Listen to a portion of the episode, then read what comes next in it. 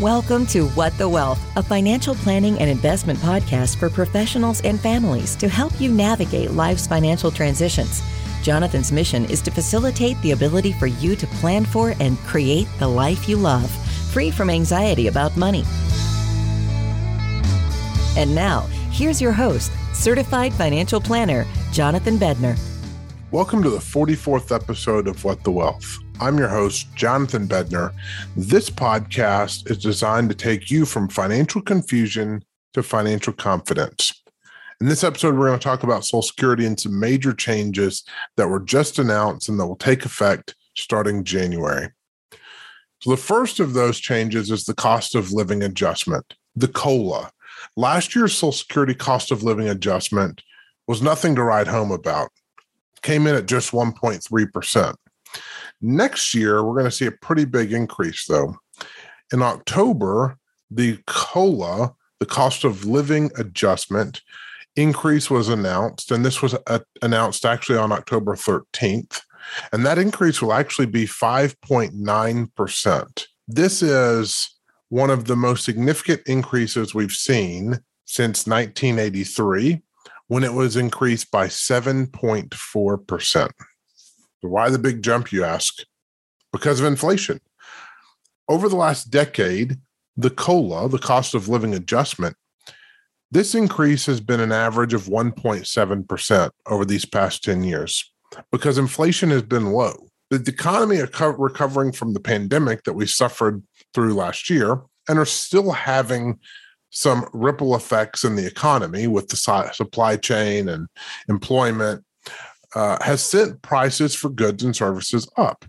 And this increase is meant to preserve the buying power of your Social Security. So, by increasing that Social Security benefit, it's designed to increase the buying power of your Social Security to help combat inflation.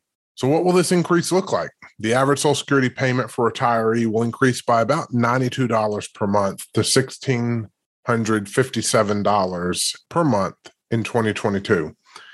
Last year's increase only added about $20 to the benefit amount. So this is a pretty substantial increase over last year's, but still, you'll want to have to consider Medicare expenses that will come out of your Social Security if you are taking Social Security and of Medicare age.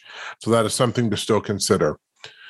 The next big change actually happens to be related to your Social Security statements. It's been quite some time since Social Security has re reimagined Social Security statements. And this is important for those who not only receive Social Security benefits, but those who don't receive those Social Security benefits right now. And you want to make sure that the information on your Social Security statement is actually accurate. So you can check your Social Security statement and you can see if your retirement benefits look accurate. They'll show you what retiring early looks like. They'll show you what your full retirement age looks like. They'll show you what retiring at age 70 and turning Social Security on at 70 looks like. You'll be able to check the same estimates for your spouse if you're married. You will have proof that you're not receiving benefits if you're not receiving benefits. So it's a way to, to show that you still have an earnings history, you are earning money, and you are not receiving Social Security benefits right now. One of the most important things is to check your earnings history accuracy. I have seen Social Security statements in the past that do not accurately reflect the earnings history. And that's very important because that will have a tremendous impact on the amount of Social Security benefits you get. So you want to make sure that Social Security earnings history is accurate on your statement. So the question may be where do you see these statements? You can create an account at ssa.gov. And once you create this account, you're going to see, you're going to be able to log in. You're going to actually be able to see a PDF version of your statement with your estimates, with your benefits, with your personal information on there. Once you create this account, I recommend that you use a password keeper like Keeper or LastPass or something like that to make sure you keep your login information, securely store your login information, securely store, your password. So to, you have those there. This is probably not a site you're going to access super often. So it might be easy to forget your username and password. So I would recommend using one of those password storage options and store your username and password in there that way, when you go back and access information later for the Social Security Administration, you can actually pull up that keep that keeper, that last pass, that that password storage, and and use that to access your Social Security account. Social Security statements are the other thing that's being updated. The current statements are four pages long, mostly text, and can be hard on the eyes, not very pleasant to look at. Look at just a lot of kind of mundane information. The new statements are just going to be two pages. They're going to contain mostly graphics, boxes, charts, so people can see their earnings history and estimates and future benefits and understand it very quickly, just at a glance. If you're curious of what one of these new statements will look like, I have included a sample in the show notes. And so you can see this if you go to whatthewealth.com and go to the show notes for episode 44. I will have that sample of what that will look like. Anyone at least 18 and a US citizen can create an account to view their statement online. For those that are 60 and older, the statement will be mailed three months before their birthday each year. So again, this, those who are older than 60 or 60 and older, the statement will be mailed three months before their birthday each year.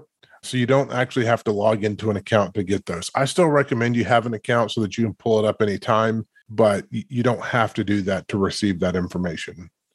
So those are the the pretty big changes we're seeing in Social Security this year. Again, cost of living increased by 5.9%, which is a huge boom for retirees and those that live off off their Social Security.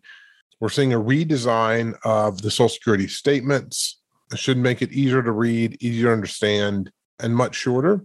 And then thirdly, for those that are not using Social Security or not getting Social Security, and those that even those that are, make sure you check out SSA.gov, the Social Security Administration.gov. Create your account, log in, and and just make sure if your information is accurate. Look at your earnings history, check your benefit amounts, and just make sure that you have access to that so that it's easy to get your hands on one if you need a statement.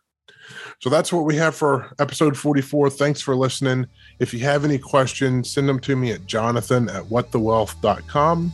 I appreciate you listening and I look forward to seeing you on episode 45. Thank you for joining us on What the Wealth. For more information, get in touch with Jonathan at whatthewealth.com. Remember to subscribe to the podcast so you don't miss any information that can help you create the life you love.